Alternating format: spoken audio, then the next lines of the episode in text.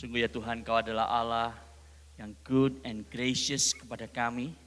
Meskipun kami sering kali tidak menyatakan diri sebagai orang-orang yang layak menerima semua itu. Tapi apa yang kami tidak layak terima, kami sudah terima karena kemurahan Kristus. Sebentar kami akan melihat firman-Nya.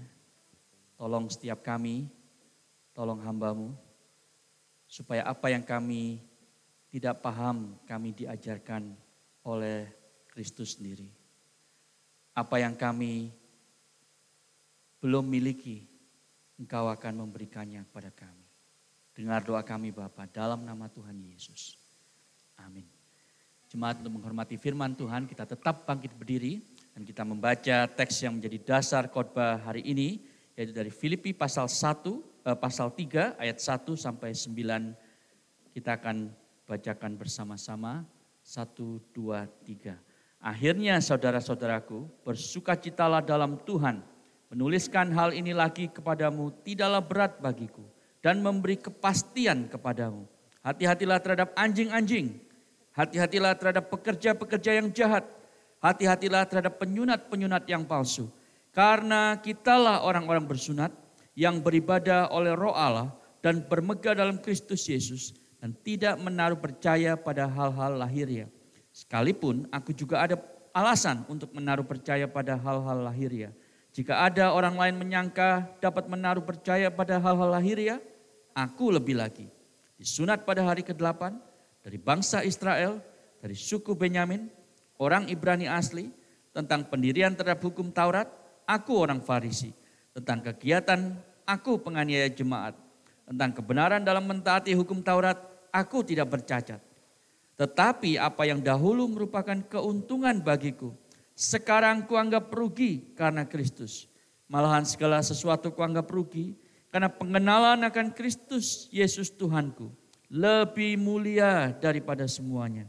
Oleh karena dialah aku telah melepaskan semuanya itu dan menganggapnya sampah supaya aku memperoleh Kristus dan berada dalam dia bukan dengan kebenaranku sendiri karena mentaati hukum Taurat, melainkan dengan kebenaran karena kepercayaan kepada Kristus yaitu kebenaran yang Allah anugerahkan berdasarkan kepercayaan. Silakan duduk jemaat sekalian, demikian jauh pembacaan firman Tuhan. Apakah saudara-saudara agama itu membuat Anda bodoh?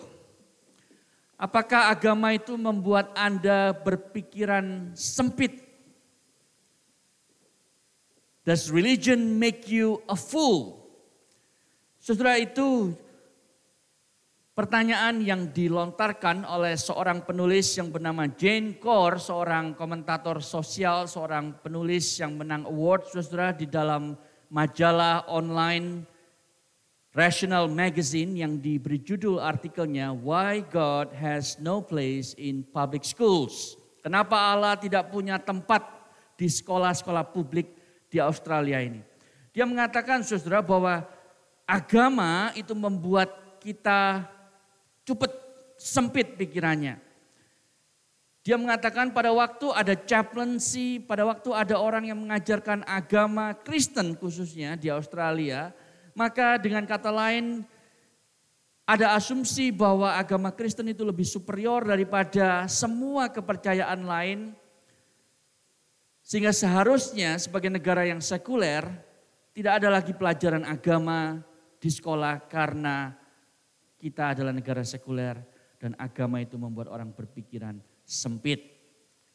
Karena menganggap agama Kristen lebih superior daripada yang lain. Itu argumen utama dia dan kita bersyukur saudara ada orang Kristen yang membalas dengan sangat-sangat uh, elegan, dengan sangat-sangat biblikal di ruang publik itu yang kemudian di pick up oleh ABC, seorang yang bernama John Dixon, seorang Anglican pastor dan writer dan uh, penulis banyak buku, The Doubter's Guide to Jesus dan seterusnya.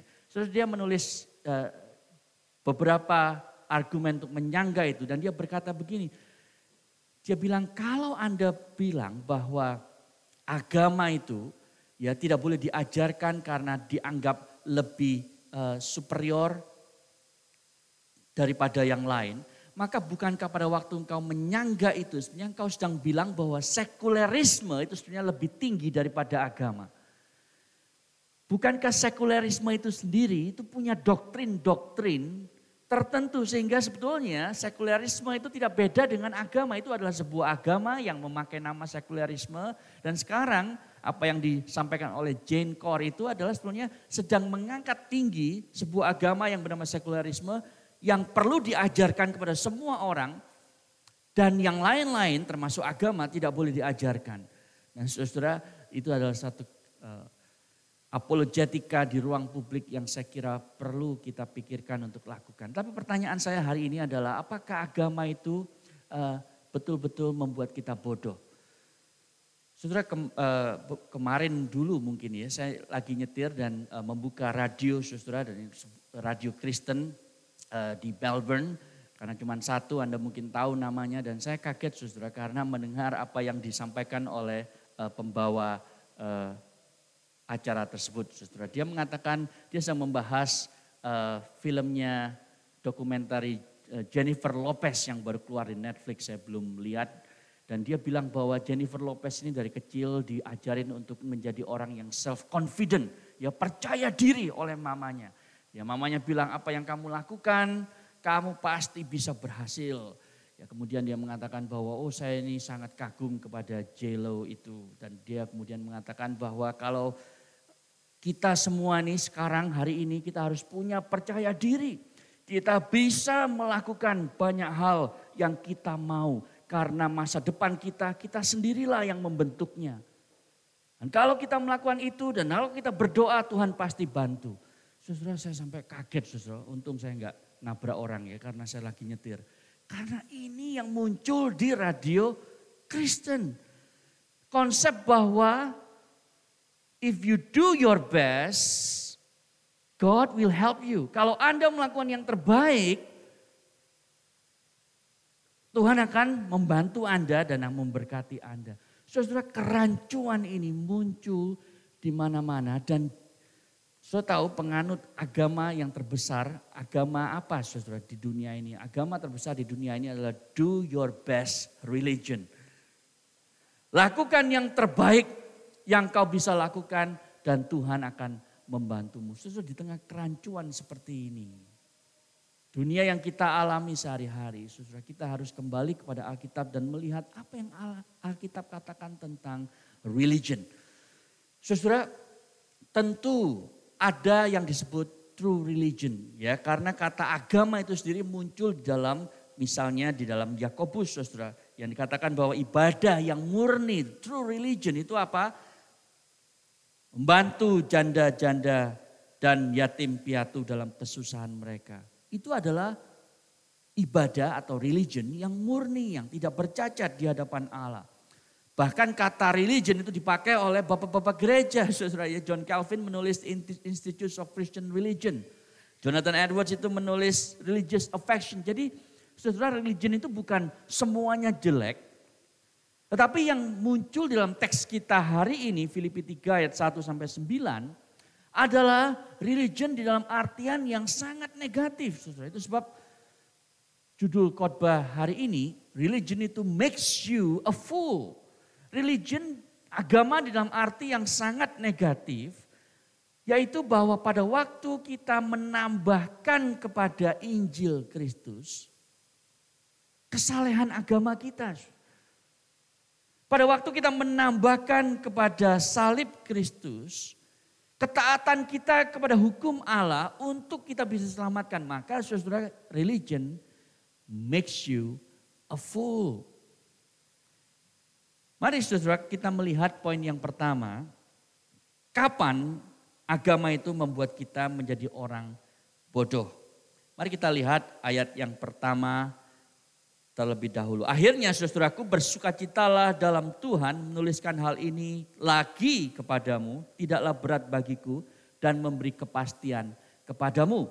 Lalu dia tiba-tiba bilang soal kalimat-kalimat yang sangat-sangat kasar kelihatannya Saudara, kalau Anda ditanya, di manakah di dalam Alkitab Rasul Paulus panggil orang lain itu anjing? Ada saudara di Filipi pasal 3 ini ayat 2. Tapi apa yang Paulus sedang katakan, kalau Anda ingat ya khotbah-khotbah yang lalu, dia sedang penuh dengan sukacita sepertinya. Dia ngomong bagaimana Kristus itu harus menjadi teladan di dalam ketaatannya, mentaati kehendak Allah dan dia itu merendahkan dirinya sampai mati di atas kayu salib. Demikian juga Timotius, demikian juga Epaphroditus. Itu yang dia tuliskan di pasal sebelumnya. Kalau dia mengatakan akhirnya maksudnya adalah sekarang kita pindah topik. Tetaplah bersuka cita. Meskipun ada masalah di dalam gereja Filipi. Itu yang Paulus sedang katakan. Dan seperti seorang guru yang baik, kalau Anda bekerja sebagai seorang guru atau dosen, seperti saya, saudara, kita tahu bahwa salah satu teknik yang paling penting di dalam mengajar itu adalah repetition. Diulang-ulang, hal yang penting harus diulang-ulang. Itu sebabnya saudara Paulus mengatakan menulis lagi hal ini kepadamu, itu baik, akan memberikan keselamatan, kepastian akan keselamatan bagi engkau. Jadi kalau saudara menjadi guru, ulangilah terus hal yang baik. Jadi saya kepengen saudara, khotbah itu khotbahnya sama terus, tagnya sama terus ya selama berkali-kali sampai saudara bosan. Lu kok sama persis ya dengan khotbah yang minggu lalu. Bahkan sudah tiga minggu ini sama terus. Iya sama terus sampai Anda melakukannya dalam kehidupan sehari-hari baru ganti khotbah gitu ya. Karena repetition itu penting saudara. Dan itu yang Paulus sedang coba lakukan. Bukan hanya repetition, ya teknik kedua mengajar itu adalah conviction. Saudara pada waktu Paulus itu mengatakan di ayat yang kedua, hati-hatilah terhadap anjing-anjing, terhadap pekerja-pekerja jahat, penyunat-penyunat palsu. Dia memiliki konviksi, saudara. Bahwa orang-orang ini melakukan hal yang sangat merusak gereja Tuhan. Jadi kalau nggak ada konviksi, saudara, Orang bilang, bagaimana saya bisa mau nurut apa yang dia katakan? Dia sendiri kelihatannya tidak percaya apa yang dia katakan. So you have to have conviction. Jadi repetition and conviction itu satu hal yang sangat penting. Dia sepertinya marah, saudara. Hati-hatilah terhadap anjing-anjing itu. Saudara Alkitab tidak pernah melarang orang Kristen untuk marah. Tapi yang Alkitab bilang adalah, pada waktu engkau marah, jangan sampai engkau berdosa. Kita harus lambat untuk marah karena di dalam kemarahan gampang sekali kita berdosa. Tetapi Alkitab tidak melarang kita marah pada waktu saudara kesucian Allah itu diinjak-injak. Pada waktu kebenaran Allah itu ditampakkan oleh orang. Maka kita perlu marah saudara. Dan itu yang Paulus lakukan kepada jemaat uh, Filipi yang disusupi orang-orang yang menganut Yudaisme. Saudara kalau kita melihat uh, sejarah gereja mula-mula, Anda perlu paham itu sebelum kita bisa masuk memahami konteks yang ada di dalam jemaat Filipi. Ini untungnya kita khotbah eksposisi, semakin lama Anda semakin paham saudara konteks jemaat Filipi yang kita sedang bahas. Seakan-akan kalau Anda, ini khotbah yang ke-11 by the way dari kitab Filipi, Anda saya harap semakin lama semakin menjiwai bagaimana rasanya jadi jemaat Filipi. Jadi saudara tujuh pasal pertama dari kitab kisah para rasul itu menceritakan tentang bagaimana Injil datang pertama-tama kepada orang-orang Yahudi. Tujuh pasal pertama itu bicara bagaimana orang percaya dari bangsa Yahudi dan juga uh, proselit Yahudi itu percaya kepada Kristus. Di pasal yang ke-8 ada sesuatu yang berbeda, Saudara. Pertama kalinya orang Samaria itu percaya kepada Yesus Kristus. Tapi tidak ada yang protes, Saudara, dari bangsa Yahudi karena orang Samaria itu masih separuh Jewish, masih separuh Yahudi. Tapi di pasal yang ke-10, pertama kalinya Saudara Injil itu keluar dari bangsa Yahudi dan diberitakan kepada orang non-Yahudi. Apa yang terjadi? Timbul protes, saudara. Bukankah Yesus orang Yahudi? Itu sebabnya mereka yang bukan orang Yahudi, kalau mau jadi pengikut Kristus, mereka harus jadi orang Yahudi terlebih dahulu. Itu sebabnya saudara di pasal yang ke-11 Rasul Petrus yang memberitakan Injil pertama kali kepada orang non Yahudi itu disidang. Itu di kisah Rasul pasal yang ke-11 saudara. Di pasal yang ke-13 Paulus itu kemudian diutus secara khusus sebagai seorang rasul untuk memberitakan Injil kepada orang-orang non Yahudi. Dalam perjalanan misinya yang pertama kisah Rasul 14 saudara kita melihat bahwa orang-orang yang menganut agama Yahudi ini protes keras di Antioquia. Dan di pasal yang ke-15 sidang raya gereja pertama itu terjadi di Yerusalem. Di mana Paulus diminta mempertanggungjawabkan saudara. Kenapa engkau mengabarkan Injil kepada orang non-Yahudi tanpa meminta mereka untuk jadi orang Yahudi. Bukankah Yesus adalah orang Yahudi?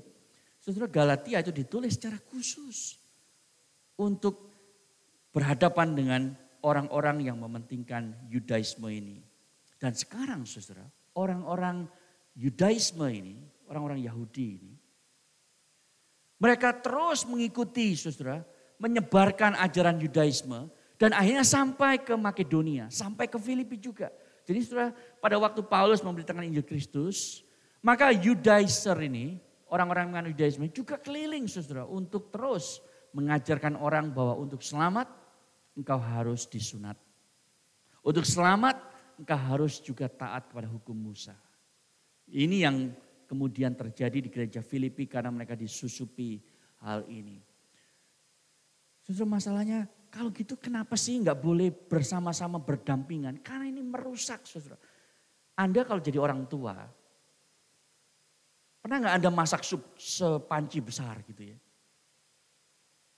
Lalu kemudian dikasih racun tikus sedikit. Oh cuman dikit kok nggak apa-apa supaya kekebalan tubuhnya itu naik gitu. Terus nggak ada orang tua yang gila seperti itu kan. Kalau ada berarti dia bukan orang tua gitu ya. Nggak siap jadi orang tua gitu kira-kira. Tapi pada waktu dikasih racun dikit aja saudara, maka seluruh sup itu akan sangat berbahaya untuk anaknya.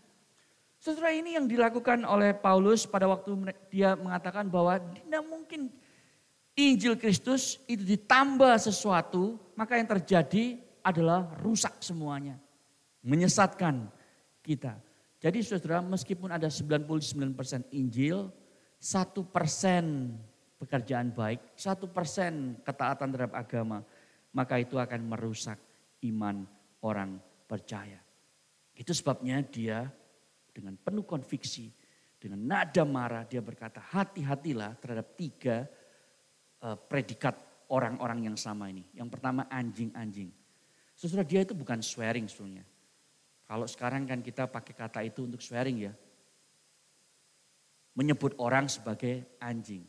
Tapi dia sebenarnya sedang melakukan sebuah uh, apologetika yang luar biasa. Jadi orang Yahudi itu memanggil orang non-Yahudi itu sebagai anjing. Saudara.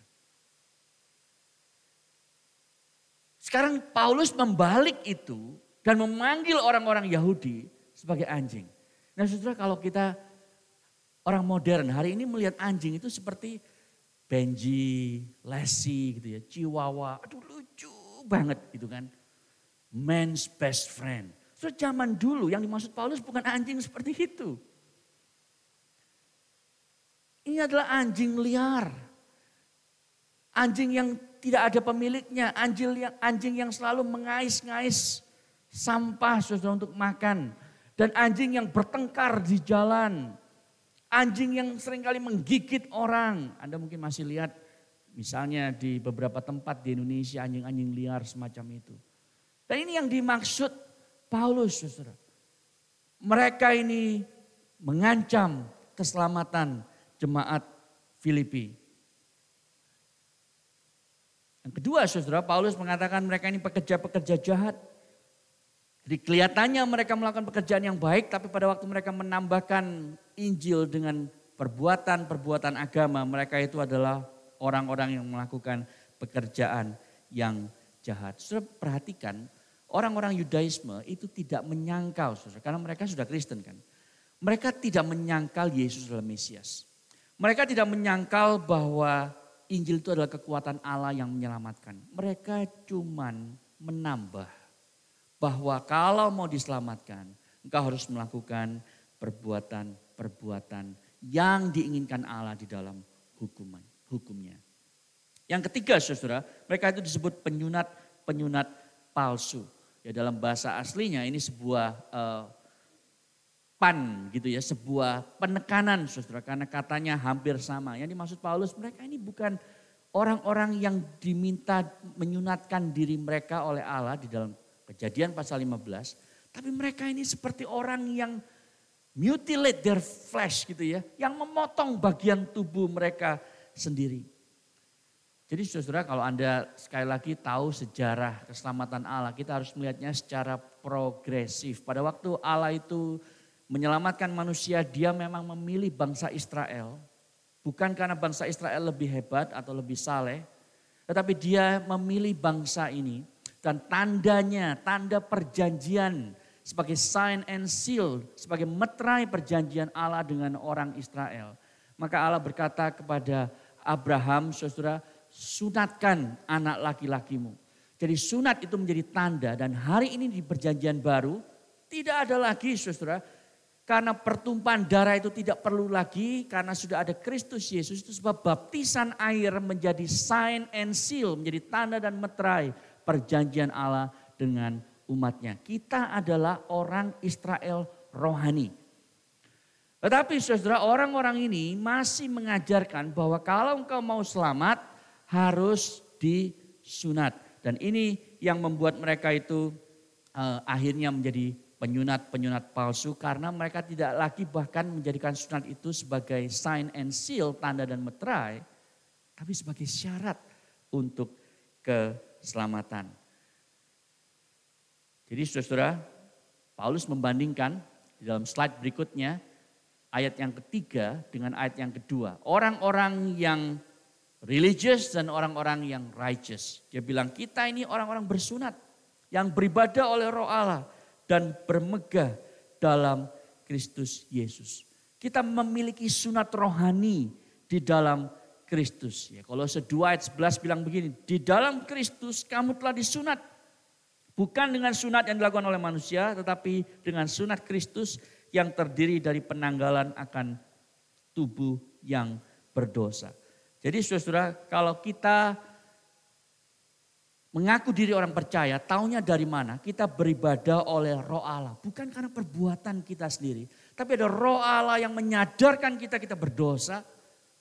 Yang menyadarkan kita, kita butuh Allah. Itu kemudian kita datang.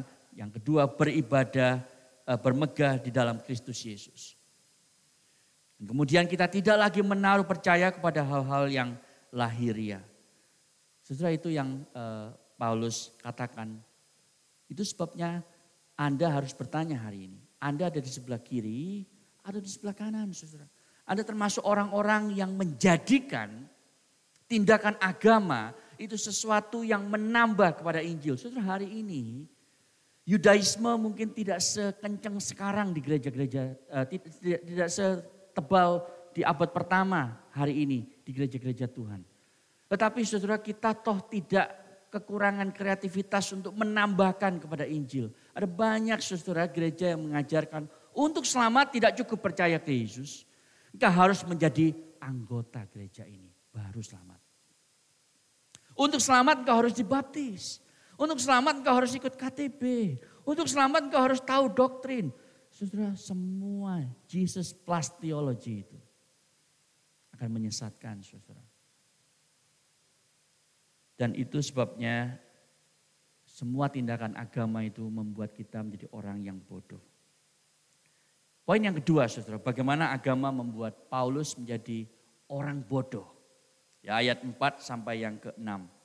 Jadi Paulus itu sekarang men-challenge orang-orang uh, yang menjadi pengajar sesat ini. Dan termasuk jemaat Filipi. Kalau ada orang yang lebih menaruh percaya kepada hal yang lahir ya, aku ini lebih lagi. Karena semua pedigree ya, background keluargaku, pendidikanku, achievementku, kalau ada orang yang bisa diselamatkan karena semua itu, aku pasti diselamatkan. Lalu dia cerita tentang dirinya sendiri. Saudara, kenapa ini penting? Kenapa dia memberikan autobiografinya dalam bagian ini, saudara? Paulus tidak sedang pamer. Ya ada orang yang mengatakan, kok Paulus pamer ya? di ayat 4 sampai 6 ini dengan resumenya yang luar biasa itu dia sedang tidak pamer. Karena orang Yahudi bisa bilang begini, oh dia bilang Yudaisme taat kepada hukum Musa tidak lagi penting karena dia bukan orang yang percaya itu. Saudara Paulus bilang, kalau ada orang yang bisa percaya itu, aku ini yang paling percaya mestinya. Karena aku ini punya berbagai hal yang aku bisa banggakan sebagai orang Yahudi. Jadi kalau ada orang yang bisa selamatkan karena itu semua, aku yang nomor satu diselamatkan. Ngantri paling depan di pintu surga. Itu yang Paulus sedang katakan. Lalu dia mulai mendaftarkan saudara, kurikulum vitae dia. Saya lihat ada tujuh di sana. Saudara. Yang pertama dia disunat di hari yang ke-8. Itu menunjukkan apa? Itu menunjukkan selalu satu religiositas yang begitu tinggi. Orang tuanya itu sangat taat. Saudara kalau Anda punya anak, ya mau disunat anak laki-laki untuk alasan kesehatan hari ini, pasti Anda tidak melakukannya di hari yang ke-8 karena kasihan masih kecil. Tunggulah nanti dia umur 6 bulan misalnya. Tetapi Allah itu mengatakan di hari yang ke-8, sunatkan anakmu. Ya, dan orang tua di zaman itu yang melakukannya kepada anaknya karena mereka taat kepada Allah, Saudara. Itu yang Paulus sedang katakan, aku disunat pada hari yang ke-8. Kok tahu Paulus? Kamu kan masih umur 8 hari waktu itu. Ya diberitahu oleh orang tuanya. Nah, we doing this for you meskipun kamu nangis, cerit-cerit umur 8 ya. Karena Allah memerintahkan. Dengan kata lain saudara, dia itu dari kecil dididik untuk taat kepada hukum Musa, hukum Allah. Yang kedua dari bangsa Israel itu menunjukkan ethnicity, sebuah uh, etnis yang sangat-sangat murni, saudara. Lahir dari keturunan Abraham, kemudian Ishak bukan Ismail, dan Yakub bukan Esau. Dan dari keturunan inilah nanti akan lahir Mesias. Dan Paulus bilang, aku dari keturunan yang sama yang melahirkan Mesias. Murni. Yang berikutnya, aku dari suku Benyamin. Sudah tahu Benyamin ini adalah anak kesayangan Yusuf. Yakub maksud saya. Karena dia lahir oleh eh, dilahirkan oleh istri kesayangan Yakub yaitu siapa? Rahel. Jadi Saudara, itu sebabnya Paulus bilang aku ini dari suku Benyamin. Suku yang melahirkan raja pertama Israel. Suku yang setia kepada Daud. Jadi suku Benyamin ini suku yang luar biasa saudara. Dia bilang bahwa bukan hanya secara etnis, tapi secara kesukuan, aku dari suku Benyamin. Yang berikutnya aku orang Ibrani asli. Jadi papanya Ibrani, mamanya Ibrani, nggak ada campuran sama sekali. Saudara bukan hanya background keluarganya yang luar biasa, tetapi kinerjanya, achievement dia, experience dia itu juga luar biasa. Jadi orang dulu suka bilang bukan hanya bibitnya, tapi juga bobotnya. Nah ini saudara. Tidak ada uh, orang tua yang mau cari calon menantu yang akan ngelewatin Paulus. Pasti wah ini calon menantu ideal dambaan orang tua mana pun. Ya bukan hanya bibitnya baik, tetapi dia punya bobot yang luar biasa. Tentang pendirian terhadap hukum Taurat, ia adalah orang Farisi. Saudara Farisi, kita selalu pikir kalau baca Alkitab orang Farisi itu jelek. Orang Farisi jelek. Tapi zaman dulu orang Farisi itu menjadi panutan masyarakat saudara.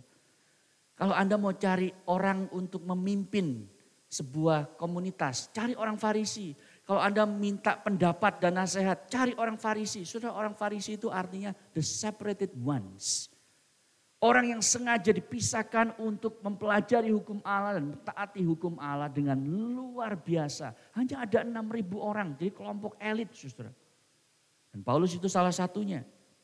Dia hidup sangat militan terhadap hukum, hukum Allah sampai hal-hal yang sangat detail. Bukan hanya itu, dia dididik oleh seorang guru besar yang bernama Gamaliel. Jadi luar biasa ya.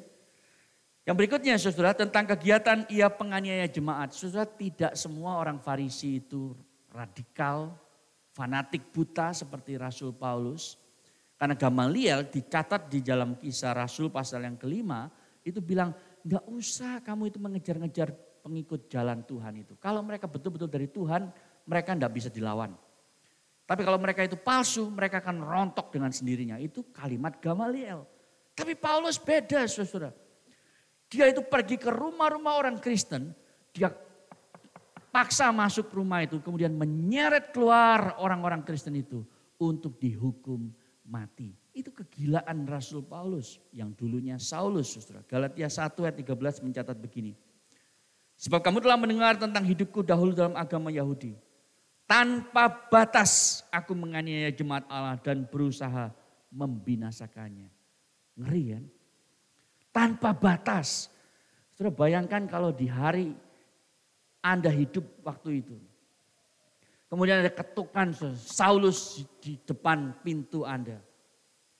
Orang yang dengan segala macam perlengkapan eh, apa namanya senjata, kemudian menyeret Anda keluar untuk dihukum mati. Itu yang terjadi, saudara. Yang terakhir tentang mentaati hukum Taurat, ia tidak bercacat yang menjaga hidup begitu rupa sampai titik kesempurnaan hampir. Bayangkan saudara. Orang Yahudi itu punya 613 perintah dan larangan dan Paulus hidupnya itu ingin mematuhi semua perintah dan larangan tersebut. Maka tidak heran seorang komentator itu bilang ada yang disebut sebagai the bloody versi. Kalau mereka ke pasar itu mereka nggak mau lihat kiri kanan saudara. Mereka merem Sampai nabrak-nabrak tembok itu sebabnya bloody. Sudah tahu kenapa? Karena kalau ada perempuan cantik lewat kemudian dia itu tertarik, kemudian dia itu melakukan dosa karena matanya melakukan perjinan dalam hatinya, maka dia sudah melanggar hukum Allah. Jadi mendingan kepalanya berdarah-darah daripada ngeliatin orang kemudian berdosa. Itu namanya the bloody Pharisee. Dan Paulus itu taat dalam semua hal itu. Jadi saudara kita berpikir, kok bisa ya orang yang sangat luar biasa bibit dan bobot ini bisa salah. Salah besar seperti itu. Kalau Anda tidak impress dengan Paulus, karena Anda bukan orang Yahudi di abad yang pertama.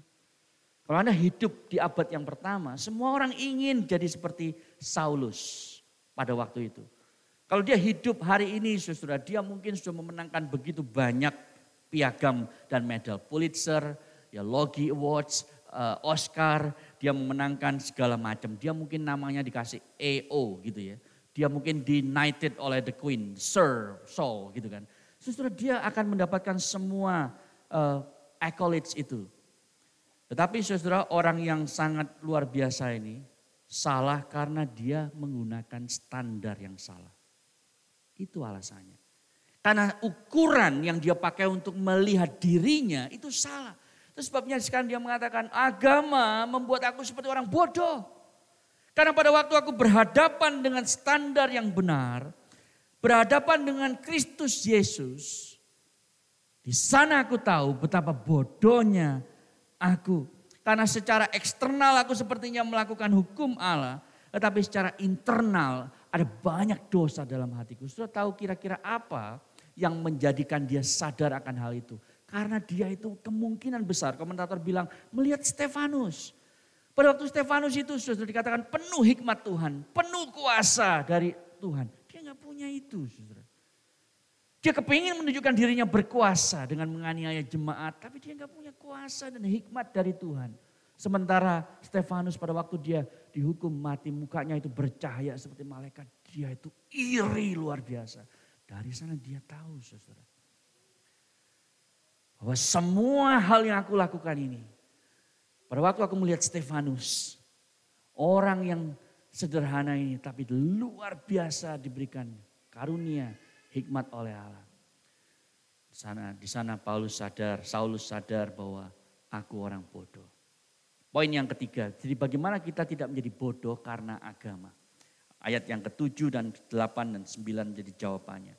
Paulus bilang, tetapi apa yang dahulu merupakan keuntungan bagiku, sekarang ku anggap atau ku hitung rugi karena Kristus. Malah segala sesuatu ku anggap rugi karena pengenalan akan Kristus Yesus Tuhanku lebih mulia daripada semuanya. Oleh karena Dialah aku telah melepaskan semuanya itu dan menganggapnya sampah supaya aku memperoleh Kristus. Saudara, bukan karena semua hal yang menjadi kebanggaan Paulus itu salah. Tetapi itu salah karena itu dijadikan cara untuk mendapat perkenan Allah. Saya harap Anda paham ini karena sudah saya ulang-ulang berkali-kali. Jadi kata kuncinya di dalam sembilan ayat ini adalah kata count. Anda perlu memikirkan hidup Anda. Anda perlu menghitung saudara seperti seorang akuntan dan punya dua buku profit and loss statementmu. Dan salah satu hal yang kita sering kali ditipu oleh si jahat saudara, khususnya kalau Anda belum percaya kepada Kristus adalah bahwa hidupku sudah enak, sudah nyaman, sudah penuh keuntungan. Aku sudah melakukan banyak hal. Aku sudah punya pendidikan yang baik, pekerjaan yang baik, aku sukses, maka aku nggak perlu Tuhan. Hati-hati. Engkau harus menghitung baik-baik hidupmu dan salah satu hal yang akuntan yang baik itu selalu lakukan. Tidak boleh ada tax invoice yang ketinggalan. Tidak boleh ada satu entry yang ketinggalan. Karena itu akan mengubah segala pembukuan tersebut. Maka saudara kalau Anda lupa bahwa ada satu area yaitu area spiritual dalam hidupmu yang tidak masuk dalam buku itu. Dan satu kali nanti anda dan saya akan mengalami ultimate audit. Perhitungan yang terakhir di hadapan tata pengadilan Allah. Dan kalau Anda hari ini berkata, aku sudah untung, aku sudah enak dan nyaman, tidak perlu Allah. Saudara, mungkin ada yang ketinggalan di dalam pembukuan Anda. Nah, Anda perlu ingat bahwa si jahat itu selalu bekerja untuk membuat Anda lupa memasukkan unsur Kristus di dalam perhitungan Anda. Kalau kita orang yang sudah lama ikut Tuhan, saudara, kita sering kali seperti Saulus yang sebelum dia menjadi Paulus, memiliki moralitas yang tinggi, untuk kita tidak berada dalam kesulitan, tidak dihukum Allah, taat kepada Allah, tapi kita tidak akan pernah punya cukup kebenaran untuk bisa masuk surga. Saudara perhatikan bukan hal yang jahat, bukan hal yang berdosa yang membuat Paulus itu jauh dari Yesus tadinya, tapi hal-hal yang baik. Hal-hal yang bermoral, yang justru membuat dia merasa aku bisa mencapai Allah tanpa bantuan siapa pun. Jadi saudara, ada dua cara untuk jauh dari Tuhan Yesus. Pertama, tidak peduli dengan dia. Yang kedua adalah melakukan berbagai tindakan-tindakan agama sehingga sudah tidak perlu Yesus untuk bisa mendapatkan keselamatan. Seperhatikan Saulus, dia harus kehilangan agamanya untuk mendapatkan keselamatan. Saya ulangi lagi, dia harus meninggalkan semua tindakan agamanya untuk menerima keselamatan Kristus. Kalau hal-hal yang berdosa itu saudara akan melanggar hukum Allah. Maka hal-hal yang bermoral itu akan mengecilkan Allah. Karena kita berkata apa yang Yesus lakukan di atas kayu salib itu nggak cukup. Aku harus tambahkan dengan ketaatanku terhadap agama. Terhadap hukum Allah. Jadi saudara Paulus sampai berkata bahwa segala sesuatu aku anggap sampah Kata aslinya itu sebenarnya adalah kotoran manusia atau kotoran binatang. Sudah bisa bayangkan kalau ada orang yang sudah saleh beragama, memberikan perpuluhan, suka nyumbang, beramal kepada eh, orang-orang uh, miskin dan seterusnya. Kemudian sampai kepada, kepada pintu surga dan berkata, Tuhan aku mau masuk karena aku sudah melakukan banyak hal yang baik sesuai dengan apa yang kau perintahkan di dalam hukummu. Dan itu hanyalah sampah. Kenapa? Karena itu tidak akan cukup untuk membuatmu diterima oleh Allah. Itu sebabnya Kristus sudah melakukannya secara sempurna tanpa perlu ditambah apa pun lagi. Saudara, kalau kita tidak sadar akan hal ini, kita akan terus menerus ditipu oleh si jahat. Hari ini saya ingin bertanya kepada Anda. Saya ingin bertanya kepada Anda pada waktu Anda itu melihat orang lain yang beragama. Apakah Anda sungguh bersandar kepada Injil Kristus dan hanya kepada Injil Kristus? Yang kedua, apakah Anda sudah menolong orang lain yang kelihatannya beragama?